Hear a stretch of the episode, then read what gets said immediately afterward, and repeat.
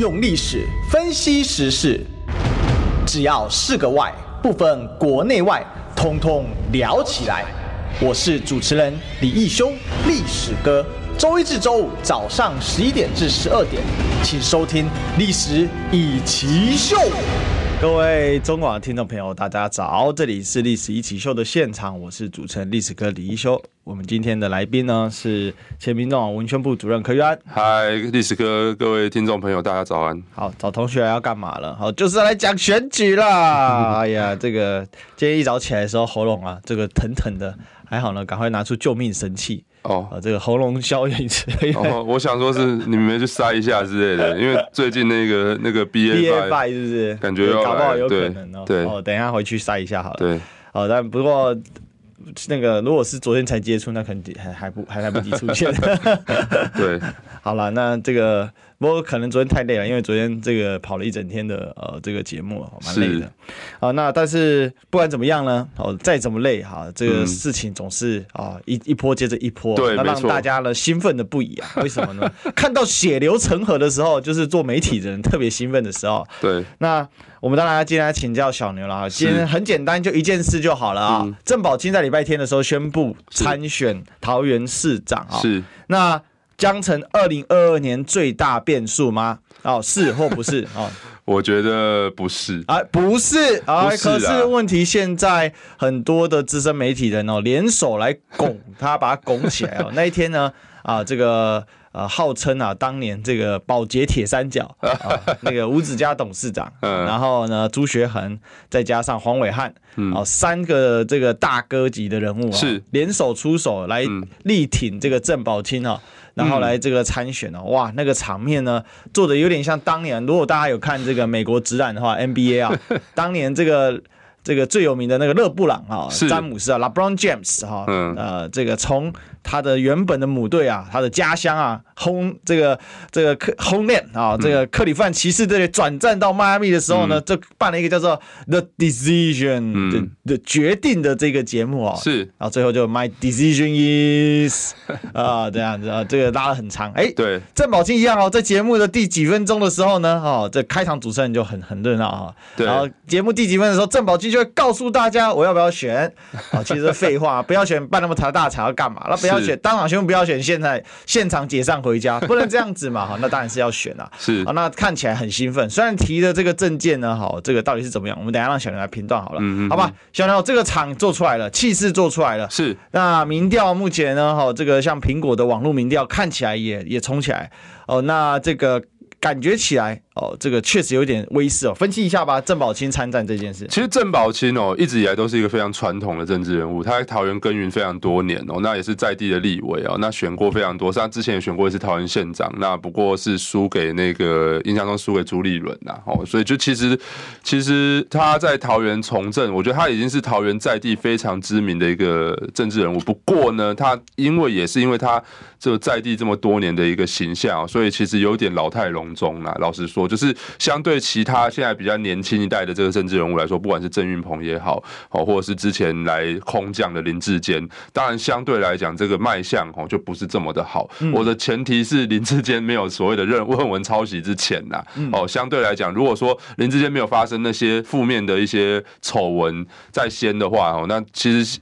呃，严格讲起来的话，相对来说，确实这个卖相比起现在这些年轻一代的这个政治人物来讲，比较不好一点啦。年长一代，年代。对对对，年我是说郑宝清跟这些人比起来啦。哦，那那所以郑宝清相呃，基本上老实说从。一开始，因为蔡英文早就已经说了嘛，哈，就是说这个，当然我先不要讲说这个到底好还不好。不过蔡英文早就已经下令说，呃，这个六都的县市长就是他自己一个人决定嘛，他定案嘛，哦，包括全台呃各县市的这些提名，基本上都没有呃没有办法，不没有必要要进入初选阶段，就基本上都不会进入初选阶段嘛。哦，所以其实老实说，呃，这个郑宝清在一开始哦，民进党老实讲，基本上就没有把它放在所谓的选项当中了。嗯哦，所以其实我我相信这对他来讲，当然也是非常。不公平的一件事情啊！我觉得他自己也会认为说，如果有一个公平、公开、公正的这个所谓的初选机制的话，那他输了，也许哦，他没话说啊。但是现在基本上他就是被搓掉了嘛。好，那一开始你看林志坚来，哦，也没跟他讲一声，那就就就空降了。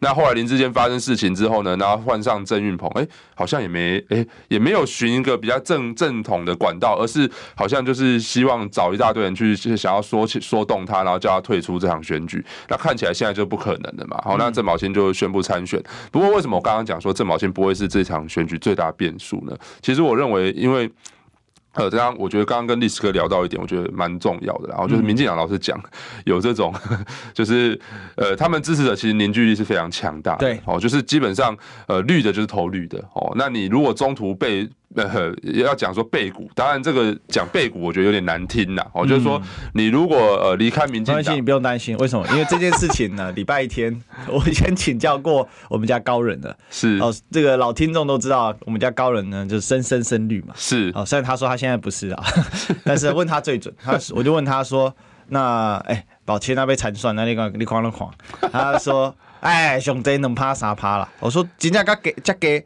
啊，啥趴细趴啦，哦，啊，没超过五趴个地啊，哎、第二，哦，啊，意思说 最多不超过五趴啦。不不会啦，我觉得，我觉得啦，我觉得郑宝清在地耕耘这么久，我觉得应该有十趴的实力啦。但但是他这个意思是什么？就是对，民进党不会投他。对啊，民进党的人，呃，但是我认为还是有一些地方，因为你要知道说，其实桃园市它的版图是一个非常特殊的板块，它其实跟地方派系这个实力还是有一点相关的连结啦。所以也就是说，政党的因素跟所谓中间选民的因素当然都在其中，可是当然还是有所谓的这个地方的盘，不然为什么郑文灿可以在那边耕耘八年？哦，你要说他在那边绑装傻逼哦，这个也是一可以这样讲。可是确实他成功的翻转过去蓝大于绿的这个板块嘛，哦，所以也就是说，其实桃园老实讲，在桃园的政治啊，你很难直接去用所谓的蓝绿板块去分析，它跟地方的派系跟组织还是有一点点的呃所谓的联动啊，所以我才会认为说，其实郑宝琴他大概还是有所谓的十 percent 的实力，可是这十 percent 有没有足以到所谓的冲击到二零二二的最大变数？我个人认为没有啦。哈，嗯，顶多就是让现在呃可能选情已经比较怎么讲，就是艰困的这个郑运鹏啊。呃，看起来就更更艰困一点的，对，就是因为那不过其实到今天为止，我觉得这个选选情这个瞬瞬息万变的，好像，到今天其实又有新的变化嘛，就是这个我们的张善政，好，他的论呃不是论文，不好意思，他的这个呃这个研究案，农委会的这个计划哈计划案哦，然后被翻出来说是抄袭，各呃说佛跳墙，然后各路抄哦，到到就是其实每个就。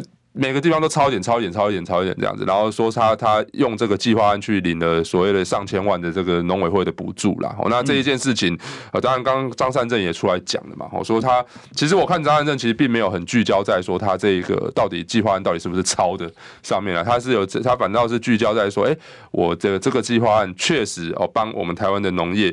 哦，做了非常多的这个正面的这个效果，达到这非常多正面的效果，然后所以其实也是在回避说所谓的抄袭的这一点啊。那不过其实我从今天早上去观察这个网络，因为老实说今天没有什么太多太大的议题啊，所以严呃严格说起来，我认为张善政这一题可能会是今天最大的攻防焦点。那。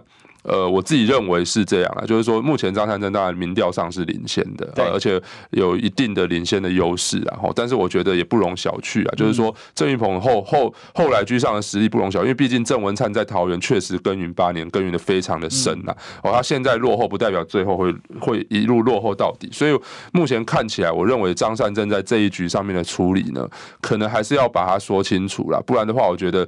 有可能会变成像之前林志坚的论文那一样，跟挤牙膏一样。你一开始不说实话，哎，我就慢慢挤哦，挤一挤一挤挤哦，挤出一本中华大学，又挤出一本台湾大学，哦，那那最后进到学人会。所以我觉得张善政自己可能要在在危机处理上哦，今天看起来他是回避去解释说他这个抄袭到底有没有真的抄，但我确实看起来，我觉得这个呃，从我因为我我并没有细看不知道，但是我从初步的这个媒体报就《镜周刊》报出来的。这些东西看起来在写作上确实是有瑕疵啊。当然我认为说像这种计划案哦，因为他当时是这个宏基的这个等于说高高层主管嘛，对，哦，像这种计划案，我也不太认为说，哎，宏基高层主管会自己写这种计划案，对，但不过我觉得这个确实是有一些瑕写作上的瑕疵啊，所以我觉得这个可能呃相关的后续，呃，我觉得他的危机处理态度取决于就是他能不能走出跟林志坚不一样的路了。林志坚当时是选择硬凹到底嘛，是，那你张善政的林智坚到现在没投降哎，对啊，哦，那还没投降，但是问题是看起来他也没有想要去补救啊，对，他就、哦、对，就莫这大 boss 啊，对，那那大家就会觉得，哎、欸，其实现在大家每个人就在问你郑云鹏，问你蔡英文说，哎、欸，那林志坚他不是说要捍卫他的清白吗？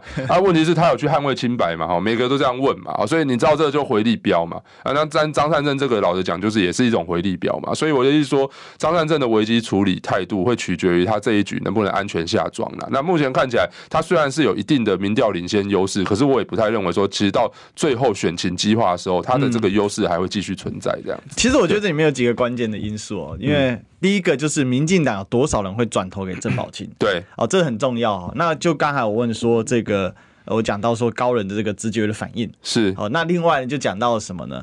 就是。不会顾中戏啊，嗯，他跟我讲一句至理名言，我从小听到大。自古以来啊，民进党可是不会顾中戏啊，好，就是从以前到现在啊，民进党只要是背骨仔就都死。他说国民党背骨到民进党还有一点机会，民进党哦背骨出去就是稳死的哈。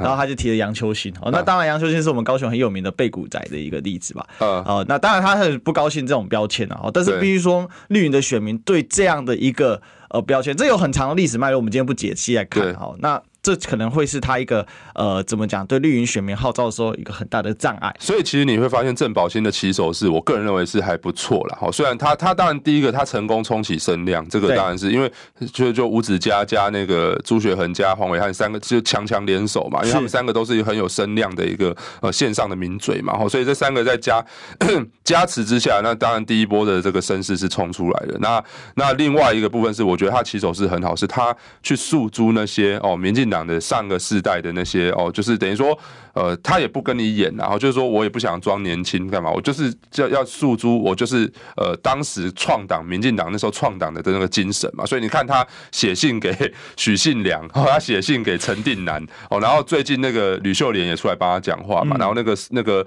许信良他他弟弟还是他哥哥也出来帮他讲话，是。哦，所以我觉得他这样子的一个操作，我个人认为是成功的，也就是说他现在被贴上，就是很多人想要贴他背骨仔标签，可是他把自己贴上是所谓我叫做民进党的良心，民进党良心，哦，原汁原味民进党。但先不要讲他到底是不是民进党良心呢？就是说他当时在做立委，到底有没有一些什么瑕疵，或者是在当台盐董事长有没有闹出一些什么风波，这些我们都不谈。这个还没开始哦。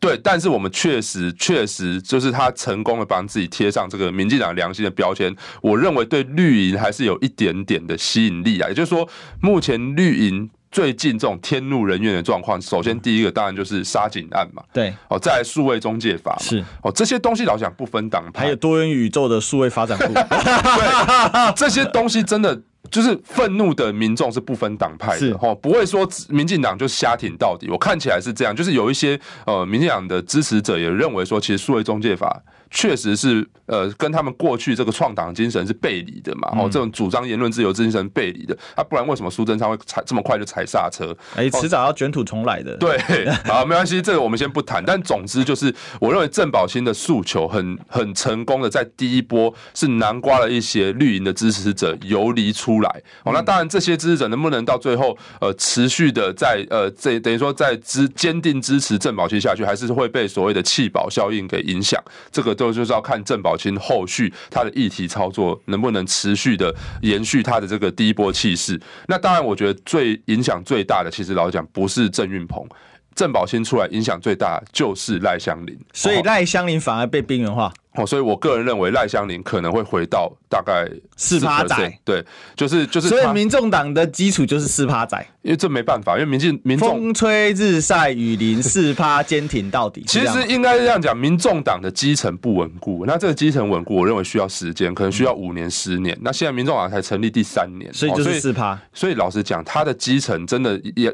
有跟没有是差不多的啦。好，所以我觉得，如果说今天郑宝清出来，我认为影响最大，真的还是赖香林。然后，那赖香林目前看起来他的民调，哦，他当时从七八 percent，那到那时候林志坚论文案好不容易冲到将近两位数的民调，那现在又掉回来。那我个人认为，随着郑宝清的声势越来越强大，那再加上其实你看像黄伟汉、像吴子嘉，哦，这些人老实讲也都跟民众党的色彩非常的亲近，甚至吴子嘉还鼓吹郑宝清如果选上可以加入民众党。哦，那这个老实讲，这就是在跟民众党那些支持者在招手了嘛。哦，所以我我认为，其实这一波影响冲击最大的，而且再加上其实赖香林之前跟柯文哲之间的那个嫌隙啊，是到处传嘛。哦，是那就是那个赖香伶是不可能向柯文哲低头的啦。对，还是这样。对，但是我觉得这个东西都会造成这些哦，比方说民众党支持者的游离。那我认为，其实绝应该会有一部分的民众党支持者会去支持郑宝清。所以不目前看起来，郑宝清的这个十 percent 的民调，哦，看起来应该会。是蛮稳固的，但是呢，它能不能持续到选举选举投票最后一刻，这个我们还要再观察。对，因为这件事情里面呢，大家可以看郑宝清的这个决，我我可以把它称作为决定大会嘛。啊、嗯，他虽然老实讲，他是一个很成功的节目，从节目来说啦，就像当年的这个 LeBron James，但是你看他台上的人是什么？哎、欸，这个我们刚才讲三位这个资深媒体的大哥大，对不对？再来呢，哎、欸，李伟华。那他是什么？民众党的宜兰县党部的主委。对对，哇，那不就找民众党来背书了吗？没有，毕竟因为他是那个节目的，看起来应该是金主吧，还是怎样子？欸、我 不清楚啦。可是 可是这有一个关键啊，对，你是有你用正，他当天特别强调他这个身份哦，对，他不是说他是。董事长开讲的华董，对，哎、要理解这个概念哦。对，因为董事长开讲那个节目，我们是在帮帮有台者啊，有台那个节目，对，不应该帮人家这个这个不符合我们自己广播的利益哦。就是那个节目，那个网络的那个节目，它事实上是两个主持嘛，是，好，就是吴子嘉加这个李伟华来主持。这、嗯、可是可是问题在于说，他当天用的不是主持人的身份，哎，主持人是谁？主持人是黄伟汉。嗯，黄伟汉当天说我是主持人，哈，他讲得很清楚了，嗯、所以。一字排开，这什么？知道做《海贼王》里面的五老星坐镇，有没有？那就是告诉你，我每一个都有每个的背景，好，这个各各方来一个啊。所以其实很明显，照那个事就是要告诉大家，今天的郑宝清他是有民众党的人在支持的，是，而且不是一个路人民众党哦，还是某某地方的党部的主委哦。因为听说，就其实这报道有写出来，是说那个之前然后就是那个郑宝清是有跟柯文哲。见过面的嘛，所以其实我据说也跟赖香林谈过。对，那那我相信这个东西都会造成大家一定的这个遐想啊，就是说，其实严格讲起来，我认为柯。柯毕竟他还是所谓的机会主义者嘛，是，所以就是说，相对来说，这个当然比较有胜选机会的人，我认为他都会去接触啦。好，所以这这个部分就是这样。那那这其实，所以就相对来讲，我觉得这回过头来去看赖香林，现在看起来就是呃很有可能会被边缘化。那如果他的选举策略没有再做一些相关的怎么讲改善哦，他因为看起来他就不是一个会赢的选项。对，从一开始哦，那我觉得所以这个东西就就会造成说呃非常严。严重啊，就是说他到到最后，这个甚至自己科粉的票都没办法巩固。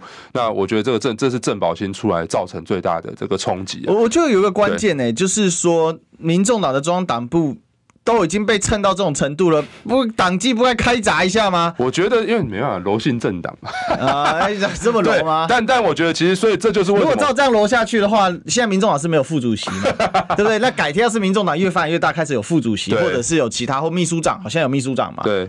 那万一秘书长突然去别人家在台台子站台呢？是，不要跟我说你只是在做节目，你用的 title 就是错的嘛？没没没有啊？我觉得老实讲这件事情哦，其实我为什么讲到最后说赖郑宝先出来，其实对不是二零二二最大变数，因为他终究只造成了就是赖香林，他影响到的是赖香林，所以他其实是二零二二民众党最大的变数，不是二零二二桃园跟台湾最大的变数。我刚刚讲了嘛，其实郑运鹏现在基本上就是落后，他民调是落后的状态，那只。是郑宝先出来，也许让他的民调现在可能落后的这个幅度再加大一点点，也不会到非常多哈。那但是我觉得基本上态势大概就是这样。哦，那现在又有所谓的张善政的论，呃，不是论案拍谁？张善政的这个所谓的抄袭案，哦，又又出来，那这个是不是会有一些消长？这个我们后续再观察。但是郑宝新目前看起来冲击最大的是第三势力的整合啦，也就是说，这个我相信到最后第三势力可能大家自己内部也就是支持第三势力的这些中间选民，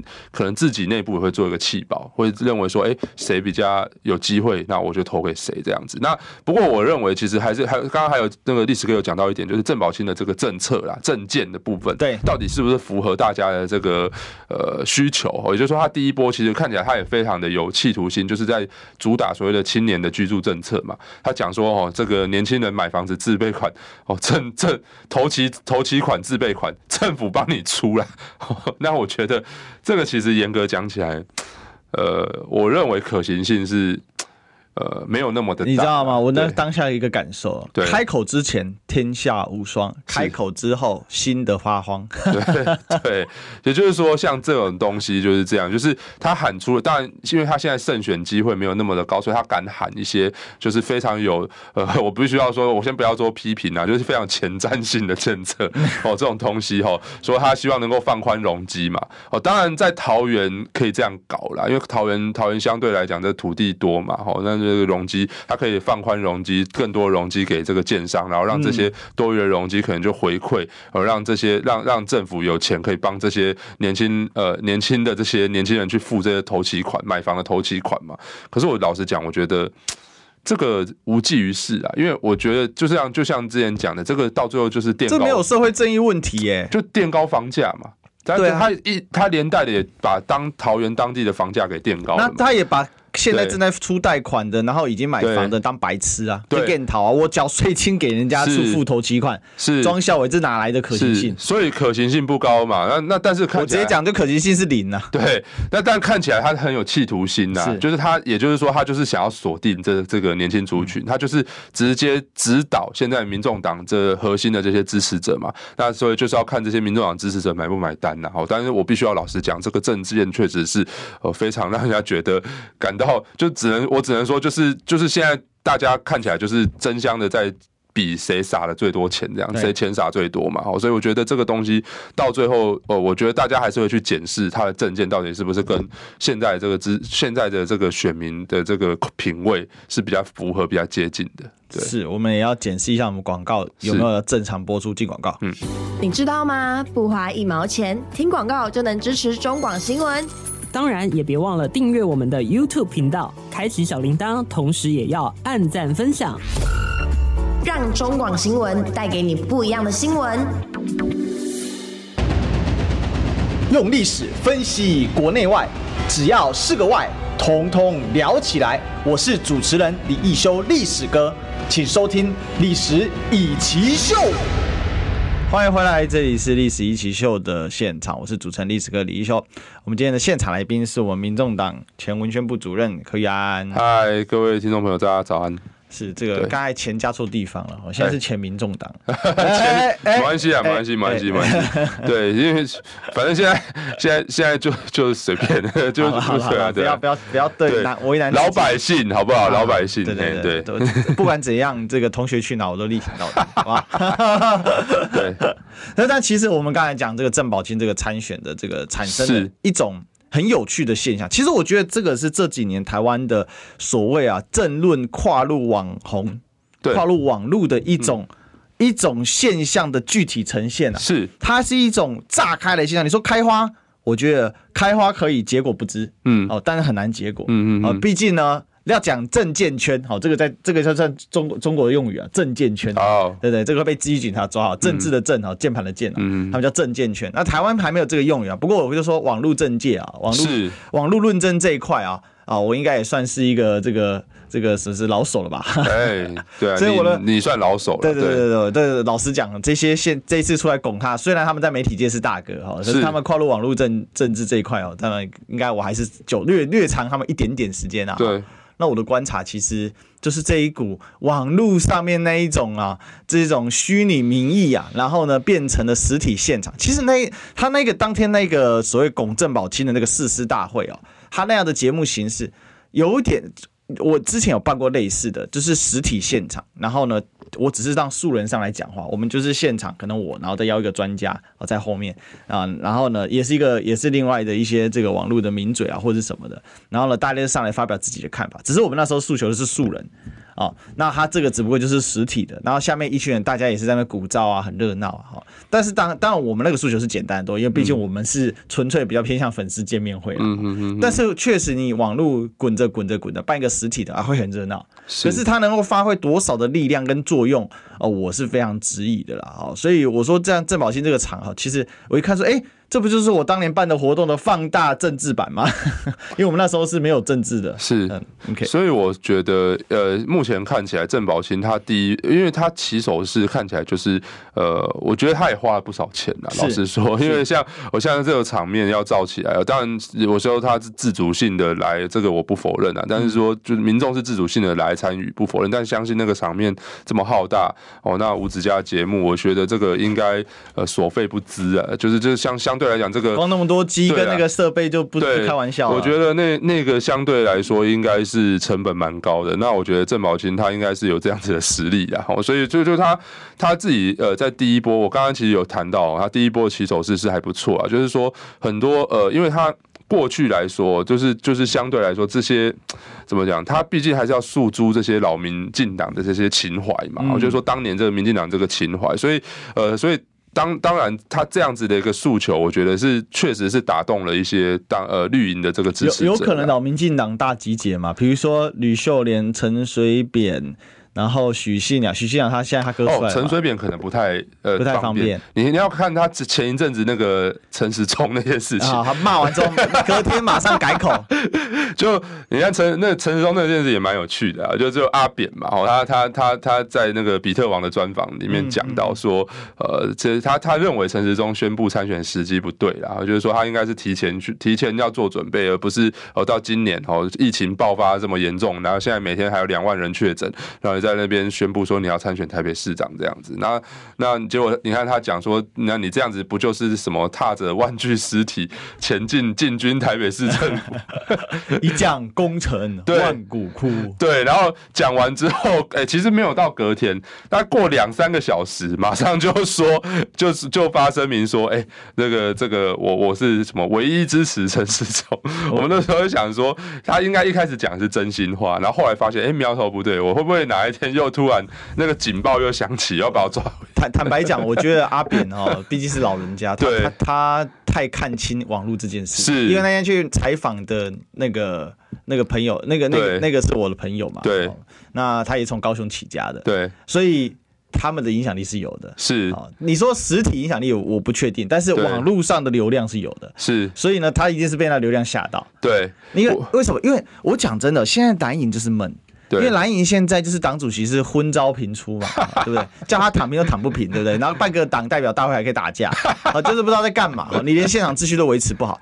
那话说，回回过头来，就你躺平，可能你今天今年二零二二就有赢的机会了。是，就你叫你躺平，你就躺不下去。呃，然后呢？所以蓝营，我认为蓝营的支持者是很焦虑的，他急于需要一个认同感。嗯、那谁来认同他？他最高兴呢？当然就是本来绿的啦。对，所以你看陈水扁一认同他，棒爆了一个流量。那最近另外一个流量王是谁？也是这个什么秃子，对不对？哦，对，阿阿亮哥吧，哈，对，很亮很亮，对不对？哦，那。怎么讲？大家跟着兔子走哦，真的哦，流量他到哪里流量就冲到哪里去。我自己觉得啊，民进民进党应该选举前应该会处理郭正亮，感觉啊，我我我不认为耶，不认为哦，我不认为，不认为，嗯，对，因为因为这个要处理早处理，怎么可能放任他到现在？是啊，可是我觉得，我觉得那个其实有有的时候就是狗咬尾巴嘛，尾巴咬狗。哦，你是说侧翼会开始吵？对，我认为其实到最后，因为我相信，因为郭正亮现在流量真的很大，那我相信其实有一有一点刻意的在压，说大家去反击郭正亮力道嘛，但现在就看哪些侧翼。会失控嘛？我认为第一个会失控跳出来，可能就是比方说王叉叉啦，呃，王叉宇啊，然后或者是什么叉糖啊这种哦，他如果跳出来，然后再开始带起这个风向，然后让全部人开始去围攻所谓的郭正亮，因为他们现在要转移焦点嘛。对，哦，所以我觉得这个东西，如果假设真的有这个风向出来的话，那我觉得民进党会被迫要，就像之前处理吴子嘉那样，他一定会被迫要去处理郭正亮了。嗯，那所以我觉得这件事情，呃，我不知道，我不，我不，当然我我我我觉得也许他们就这样冷处理到最后没有没有问题。但是我觉得确实刚刚跟历史哥讲的没错嘛。现在像这种过去民进党的这些人跳出来去反对现在的民进党，这个确实是现在真的是呃怎么讲？呃，大家急于就等于说蓝营急于争取这些人的认同嘛，好、嗯，所以现在是你看阿扁他讲那些话，老实说，呃，虽然你说他那个到底有没有剪辑过还是这样，我看是那个访谈是蛮完整的啦，很应该就算有剪辑，应该没有剪辑到太多，反正这是西反式的一个说法。对，但是我我相信那个应该就是他的真心话，就是说其实到目前为止，老实说，陈时中他也没有说服大家说，哎、欸，为什么你你现在可以出来这样大摇大摆在外面这样选举，然后、嗯、然后你把这些防疫的工作堆着不管这样子。那那你也好像没有交代一些事情嘛，比方说你的那个疫苗采购合约封存三十年，对哦，然后呢，三加十一的这个这个会议记录哦，你说你已经交给监察院，监察院跟你讲说，哎，没有啊，我没有收到会议记录啊，所以其实老讲这些东西你都讲不清楚，那你要怎么说服大家说你可以当好一个台北市长？其其实话说源头啊，我是觉得蓝营的群众去认同陈水扁是很荒谬的一件事情，对，因为像我们是这个家里是神女的，这个对于。民进党价值，我至少我认定啊，我从小看到叫青年勤政爱乡土了。对，那陈水扁可曾为他贪污这件事情正式隆重的道过一次的歉吗？他对，只要贪污就是伤害乡土的行为。对，我就这么讲啊，所以不要跟我说什么错误的政策比贪污更可怕。对，我跟你说，这就是一种脱罪的行为，这就是一种扭曲的行为。贪污就是这样为一己之私嘛，那清廉是为大家之公嘛。Uh -huh. 那爱乡土是基于情感，所以为什么基于你的爱乡土的情感，所以你必须勤政。所以你就，而且你必须清廉，你才能回馈给你的乡土，这是一个闭环逻辑啊。是，可是只要贪污，这个逻辑就打破了，所以贪污就不可能清廉啊，贪污就不是清廉嘛，清廉反义就是贪污嘛，那就不可能勤政嘛，因为他贪忙的是勤自己的钱，怎么可以是帮你勤政呢？那怎么会有正确的政策呢？因为政策性贪污是最好贪污的嘛，而且贪污本来就是透过自己的政治的权势去贪污嘛，所以。所以只要是贪污，就不会是好的政策。是，然后呢，就不会是爱乡土。所以这就是个另外一个逆逻辑啊！怎么会有这么多傻傻傻的人，就是直接上车？我就听不太，我就看不太懂这些人在想什么。敌人的敌人就是朋友嘛。现在看起来大家就是这种心态啊，就是哎、欸，你讲这句话我不认同你，但我听得很爽这样子。对啊，但是很多人真的被带走，就是哎、欸，阿扁也会讲良心话，哎、欸，是不是？然后就开始欣赏阿扁也没当年那么糟，错了都很糟，好吗？不是说第一个比较臭，第二个就不臭，就是这个样子。对，害真正。害青年、情人爱乡土这块招牌掉下来啊，不就是陈水扁的贪污？什么时候嘛？这个民进党跟国民党啊，两党一样贪一样臭啊，不就是陈水扁造成？没有，其实我觉得，当然这也另外一个我在分析蓝营支持者的心态，就是你刚刚讲蓝营支持者太闷太久了嘛，因为他们现在就是老严格讲起来就是塔绿班嘛。哦，大家觉得说就是现在网络上这些侧翼啊，这些这些呃所谓的这个网军啊，老实讲，已经把基本上把国民党压在地上打压太久了。对，那当年。阿扁执政时期还没有这种状况，你知道吗？当时呃陈 陈水扁执政时期，那时候网络没没有那么发达嘛，哦，所以也没有什么社群，什么 FB 啊，哦，PTT 也不是那么的盛行，哦，所以严格讲起来，那个时候哦，大家就是呃，就算虽然陈水扁做的很差，可至少在野党有监督的能力，是。哦，在野党有确实是有很强悍的这个监督和甚至杯葛的能力，哦，甚至那时候其实严格讲起来，虽然国民党在野，但也不会让人家觉得说真的让人家觉得压在地上打那种感觉，不会让人家觉得国家失控了。对啊，那结果 你看现在这个状况，所以我觉得这就是你知道这个是一个落差，就是现在大家蓝营的支持者是觉得，哎、欸、啊天啊，我现在就就是我好像只剩一口气，在地上苟延残喘这样子，然后就是我得靠了郑宝清来帮我出口气，对，郑宝清就像我的吗啡哦，那陈水扁就像我的叶克膜哦，盖上去，然后我就哇，就好像还会火起来那种感觉。那谁是葛特曼呢？进广告，听不够吗？快上各大 Podcast 平台搜寻中广新闻网新闻，还有精彩节目都准时推送给您，带您听不一样的新闻。中广新闻，用历史分析国内外，只要是个“外”，统统聊起来。我是主持人李易修，历史哥，请收听《历史以奇秀》。欢迎回来，这里是历史一奇秀的现场，我是主持人历史哥李易修。我们今天的来宾是我们前民众党文宣部主任柯玉安。嗨，大家好。所以，我们今天继续来聊这个郑宝清参战桃园哦。小牛认为不是二零二二最大变数，然后今天这一集可以收起来，不是啊？这一开场就吐我水，对不对？这个这我人家做节目，你看人家都会说第十几分钟才要公布答案，以 以后是这个答案先打个 pass，我我等一下节节目结束再告诉你之类的。节目快结束我再来说。好了，开玩笑的啦哈。那当然，郑宝清确实啊，让我们本来觉得啊有点死气沉沉的选举哦，是突然点亮了一丝。这个怎么讲啊？新的旋风啊！那当然，我们刚才做了一些分析啊，可以看到。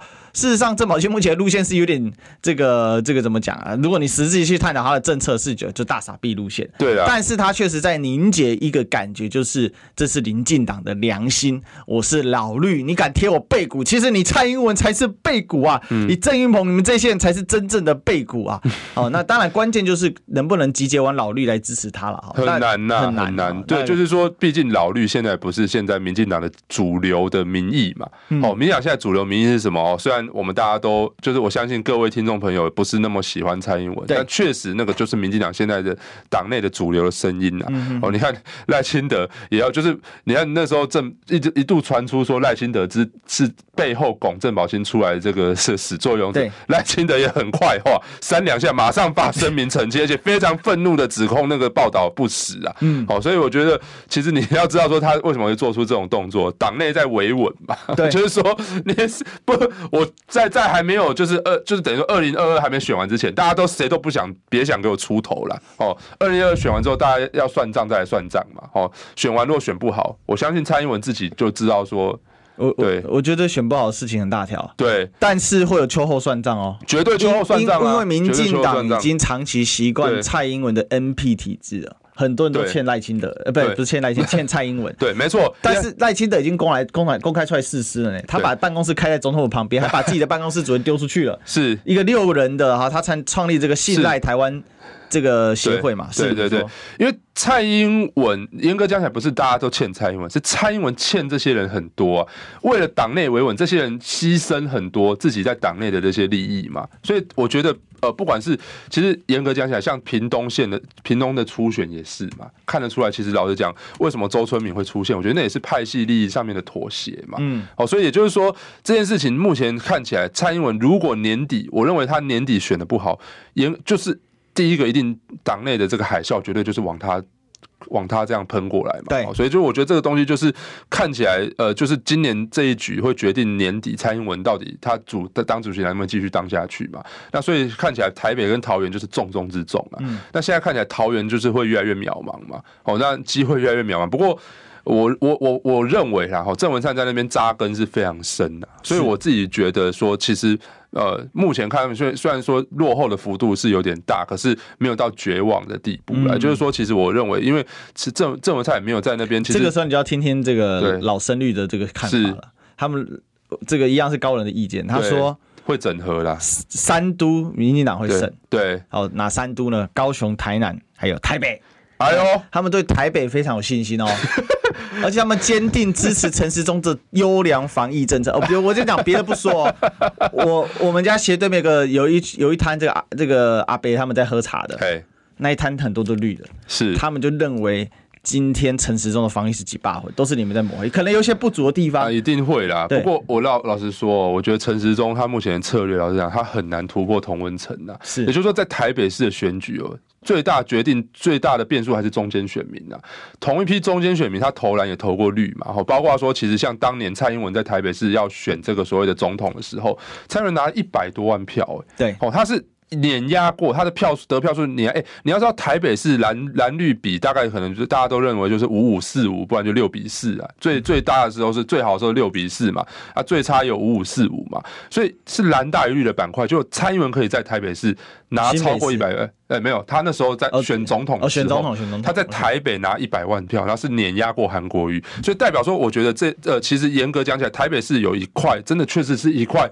中间选民的板块在决定这场选举的胜败。台北市是比较特殊的选民结构，对，那它跟一九九四年的状况又不太一样，因为一九九四年那时候选举的那那时候板块是非常鲜明的嘛。那到了二零现在二零二二了，基本上已经二十几年了。所以我觉得目前来讲，中间选民的板块变大情况之下，陈时中如果没有调整他现在的选举步调，他很难去，就是他现在还是固守在深绿这一块，你知道吗？因为陈时中也七十岁了，啊、好吧？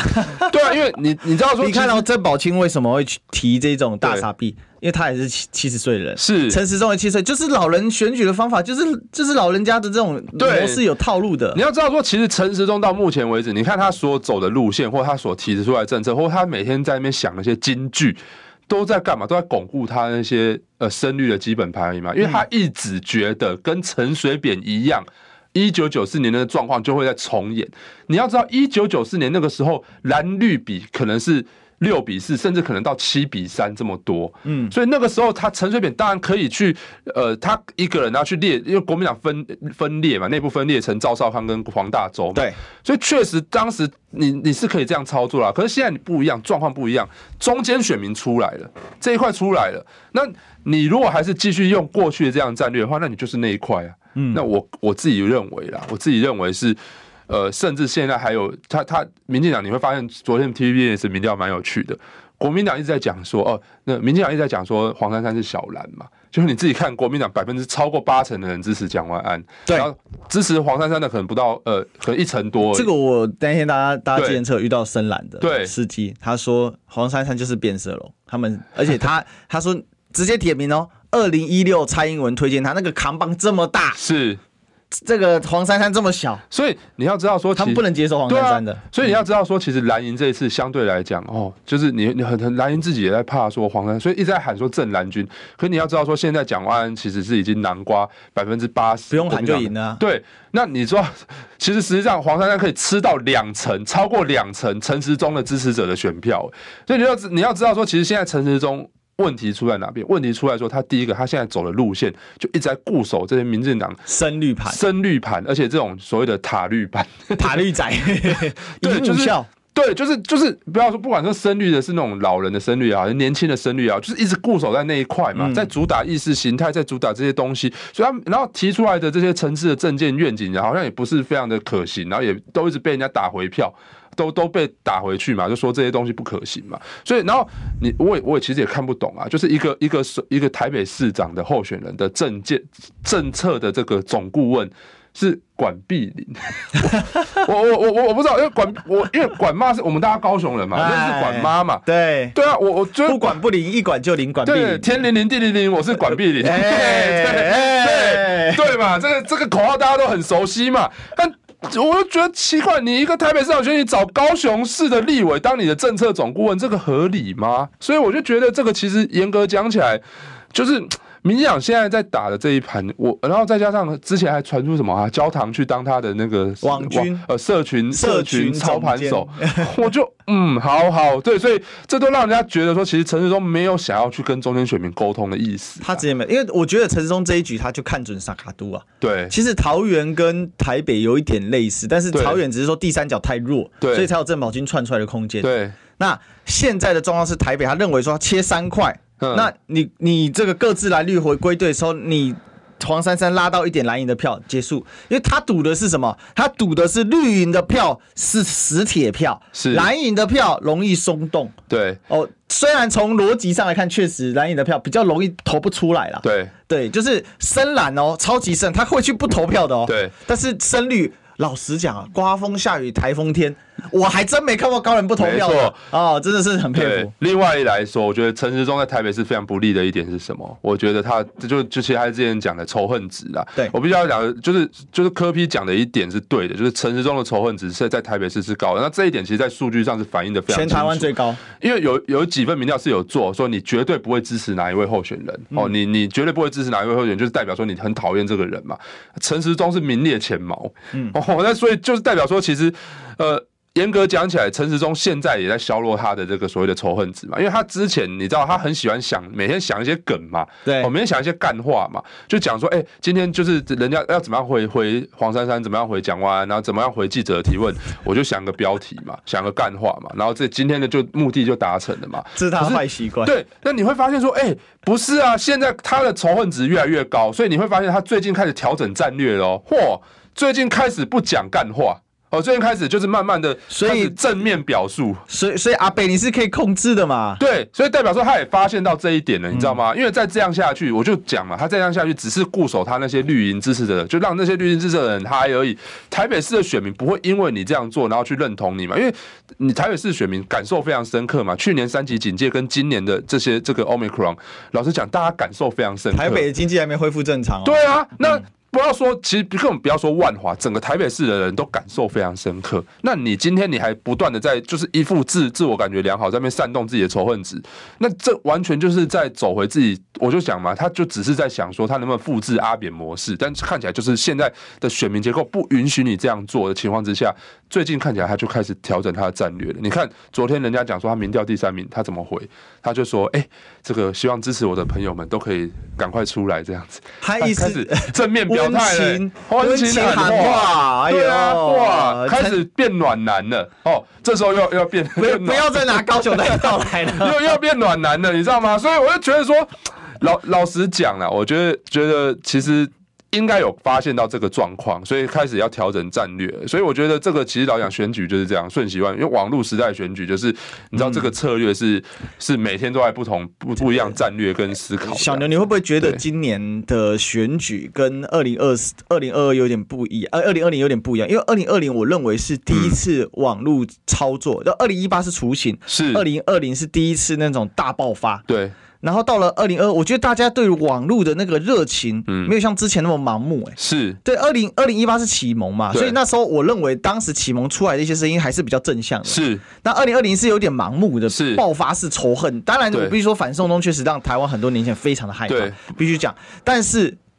害怕到已经有一点盲目的程度了，没错，就是非常激烈。你你就想啊，我我上礼拜去百灵果，OK，然后我上上礼拜去录，题目是什么？还是讲韩国语？是，哇，这就是到现在激情激素在某一些特定的群体里面还没退，讲、嗯、白就塔绿仔群体里面还没有退。那可是大部分人慢慢回归到常态，但是网络不得不说，网络这种能动性、这种变化性，它叫新媒体嘛，无边无际，今天滚过去，明天滚回来，哦，速度快到让你哦这个应接不暇。对，但是我必须要老实讲啦，就像我上次来你节目讲到裴洛西到底是不是长，到底是长尾效应还是短板？看起来现在是短板，是哦，也就是而且蔡英文把自己搞搞搞对搞掰咖了，对，因为你看像这个包括沙井案，然后包括这个所谓的这个柬埔寨猪仔。哦，然后像最近，呃，最近当然我说这林志坚的论文、球场这些东西，好像一路烧下来哦。我觉得这其实都反映了一种就是官僚体系的不作为啦。嗯，哦，也就是说，民进党常年在操作这个所谓的这个统独意识形态，已经操作习惯，所以让很多这些基层啊，哦，基本上都已经过得太安逸、太爽了啦。哦，逃犯。你跟他讲说是御驾未归这种东西，你也讲得出口哦，所以代表说，其实我觉得这种这越狱变成越狱变成御驾，对，扯爆十一天呢、欸，我天！然后你看还有很多这种那种过去哦御驾未归，最近又开始发布通缉，你才知道他哎、欸、他已经逃很久了，然后你现在才告诉大家什么意思？那这些人还有性侵前科哎，是对，所以你就是你就会发现说，这个其实严格讲起来，这就是现在反映出民进党执政下。因为这种官呃，就是统独意识形态操作，导致官僚体系的腐化。哦，所以造成说现在民众，我这才说，所以裴洛西来台变成是一个短板效应，是想卖芒果干卖不出去，滞销了啦。哦，所以我觉得这就看年底啊，到年底这一股气能不能持续维持下去，因为今年看起来很难有一个韩国瑜把它带起来了。对，那所以就是说这个气能不能延续到年底，就看后续的议题发展了。其其实我觉得这个芒果干在卖是民进党今年在提名的时候就定下的调嘛，因为他那个时候就把一个安倍晋三的大遗照碰到后面嘛，uh -huh, uh. 那把安倍晋三遗照大后面就是讲白了就是要亲日，亲日亲美就是抗中保台，嗯嗯，这是一体两面的东西啊，所以他还是想卖，嗯，可是看起来效益越差。刚才这个这个小牛说啊是短板，讲直白一点。围台军人都出来了，还什么还什么佩洛西啊，对不对？那那你说老共还有什么更激烈？在那边逮捕一个人，这边弄一个人，有有什么比得过他直接把飞弹打过你台北上空吗？啊，如果台北上空你自己没反应，其实讲白了，放弃芒果干的人是谁？是是民进党啊，是蔡英文自己放弃芒果干，但他又想打芒果干，所以策略本身自打脸。对啊，你拿石头打无人机，这叫做抗中保台嘛，对不对？最后一句话，还丢下一步不高兴，还丢第二次，哎，对啊，所以我就说，其实严格讲起来。来，就对这个明明国军的那个用枪要领都写写的很清楚，就是你碰到无人机怎么处置，显然就没有人敢做啊。哦，第一个没人敢做嘛。第二个，你怎么到现在还没开发所谓的无人机的这个系统，反无人反制无人机的系统？仅用拦截无人机的东西已经是超级无敌成熟。军方还要四个月，中科院还要再等四个月。请问一下，这四个月是怎样让这个中中共的无人机拍好拍满的意思是是？而且最好笑是那些可能是中共的老铁，对不对？乡民派来的，还不是共机哎。对啊，所以我就是说这些事情，老实讲，严格讲起来，都在都在把民进党这个抗中保台的精神，把它敲得非常就是。一一一寸一寸的把它敲掉这些金身呐，对，所以我觉得这个东西严格讲起来会是民进党的很重，就是重伤了，对。是，但是这个选举当然就像小牛说的瞬息万变啊，嗯、因为毕竟国民党连躺平好像都做不好，所以 其实接下来会怎么发展哦？确实郑宝金吹奏了，不要说二零二二最大变数，但是是二零二二啊一个狂欢季的开始。所以那天我发了一个文说。这个郑宝清呢，就是二零二二啊，这个大选祭典开始哦。嗯、那今天呢就聊到这，我们今天谢谢小牛，好，拜拜。好，那我们就明天再相见，拜拜，拜拜。